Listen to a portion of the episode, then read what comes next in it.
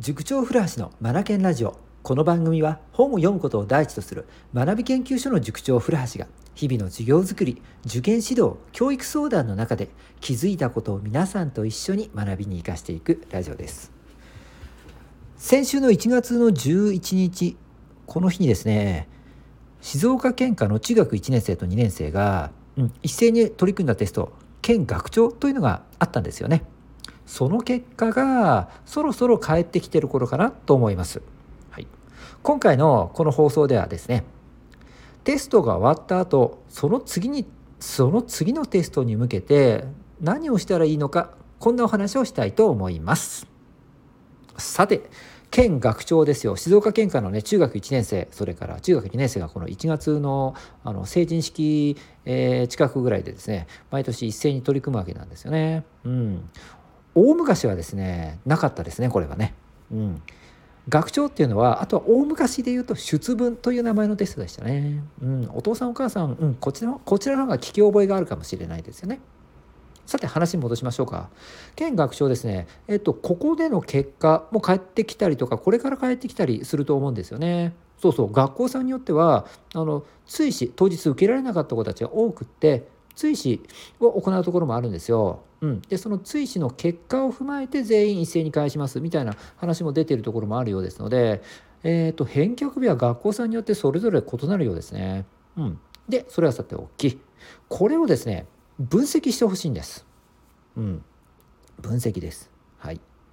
だって、えー、なぜできなかったのかなぜできたのか、うん、そのヒントが満載じゃないですか。そもそも学長って冬休み年末年始あの期間に勉強したものがですね結果としてうん、割と現れるんじゃないかなって僕は思ってるんですよ。まあもちろんその前段階からのコツコツ積み重ねたものがあるんですけれども、はい、最後の仕上げの段階冬休みですよね。うん、ここの勉強がどうだったのかなっていうのをやっぱり振り返りたいんですよ。はい、今回の結果を踏まえて、まあ、まずは自分のね冬休みを行ったテストの勉強が何が機能したのか結果としてねリーチしたのか。これ分析したいですよね。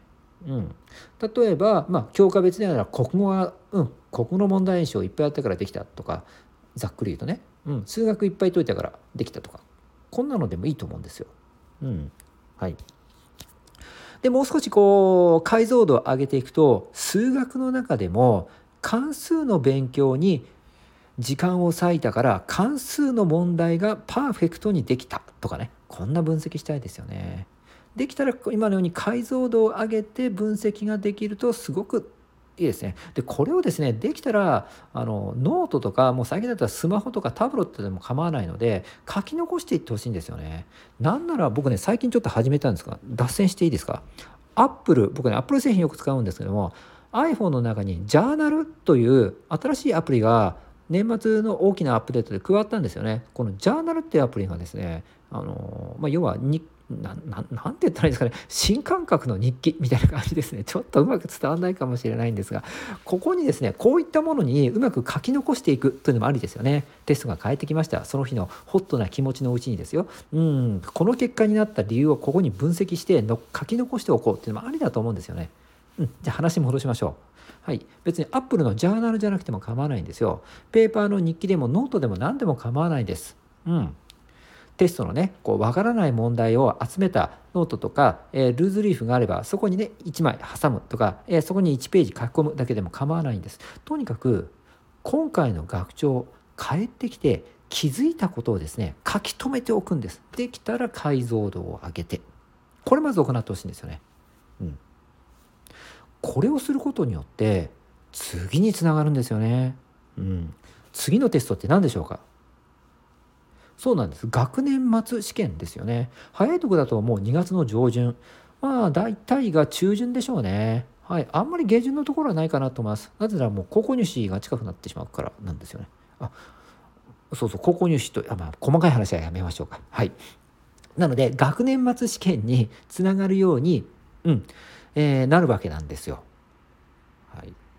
でここで注目してほしいのがあの勉強をやればやっただけ結果が出てくるうんと思考系の問題あ思考系じゃなくてえっ、ー、と何を言ってんだろう。知識系の問題。用語を覚えるとかまあ、英単語とか漢字社会理科の用語。この辺りこの辺り知識系と呼びますね。こういうのこういうのは覚えれば覚えただけ知識として備わっていくのであのテストでも点数としてあの加算されるわけじゃないですか。加算って変な言い方だ得点できるわけですよね。うん、やった分だけできるかなと思うんですよ。そそこで点数が取れたのか？とかね。はたまた逆にそこで点数が取れなかったのか？とか、はい、まず知識系がどうなのかっていう分析したいですよね。その次に思考系ですね。考える方ですね。うん、知識はあの、まあ、もちろん必要なんだけどもあの用語そのものよりもそもそもそれが一体何なのかそれによってどんなことが起きたのかざっくり背景とかストーリーとかうんとそもそも論が分かっているかどうかこういった思考系ですよね。うん、こっちの方がで点が取れたのかもしくは取れなかったのかこれを考えたいんですよ。要するに知識系で点が取れたのか思考系で点が取れなかったのかまたは取れなかったのかこのようなことを分析してもらいたいんですよね。すると次のテストに向けてやるべきこと見えてきますよね。うん。まあおそらくですね、あの、ハイスコアになってくると差がついてくるところは思考系かなと思うんですよ。はい。思考系。まあここをよく考えてもらいたいですよね。うん。最近の思考系の問題、ちょっと様子が変わってきてるんですよね。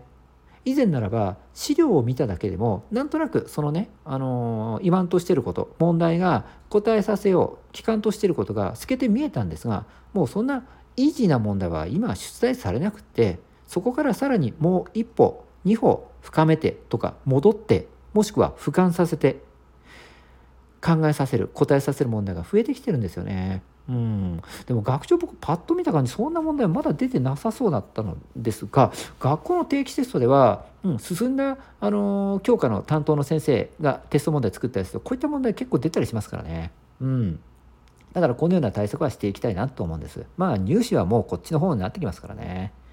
ちなみにあの余談ですが、この間の西高中等部中高一貫校の問題ね、ここはね、もうこのような問題がずらっと並んでましたね。いい問題でしたね。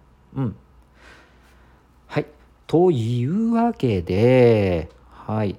学長が帰ってきましたね。帰ってきそうですね。帰ってきたらまず分析をしてください。うん。何ができて何ができなかったのか。はい。うん。必ず両方書いてくださいね。うん。はい。そしてそれをきちんと書き残しておく、もしくは入力、ログとして残しておくことをまず進めます。はい。そしてそれをもとに次のテスト、学年末試験になるでしょう。ここに向けて自分は何を強化したらいいのかこれを明確にして今からスケジュールスケジューリングしていきたいですよね。そしてテスト勉強へと向かっていきたい。入っていきたいっていうこの流れを作りたいですよね。うん、なので必ずね学長帰ってきた、えー、中学1年生2年生分析をしてもらいたいなと思います。うんうんうん。はい。でそれを書き残すってことでねこれがまず最初ですね。これをお願いしたいなと思います。それでは最後にお知らせです。1月の20日土曜日夜の19時19時からですねまたもやライブ配信を行います。今回のテーマは手帳の整理です。はい。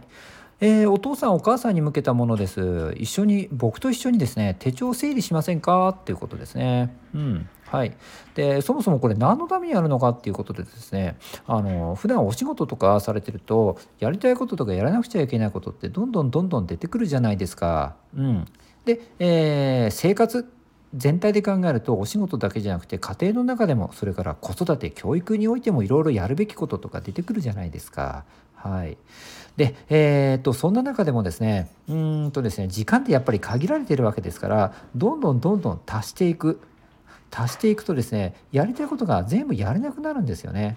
そこでトレードオフ手放すものが必要になるわけなんですよ。はい。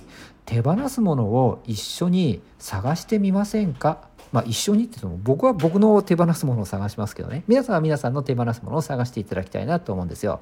これを引き算と呼んで、えー、この引き算を一緒にやりましょうということで手帳作りにそれをつなげていくなんてことをねやってみたいなと思っています。うん。